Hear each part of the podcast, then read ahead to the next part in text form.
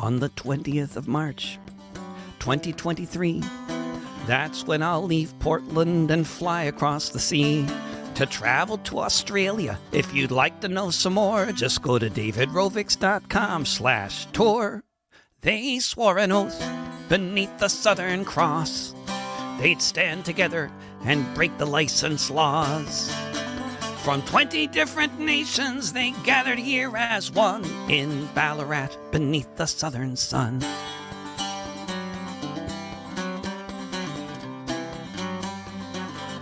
Hope to see you somewhere between Brisbane and the Eureka Stockade coming right up.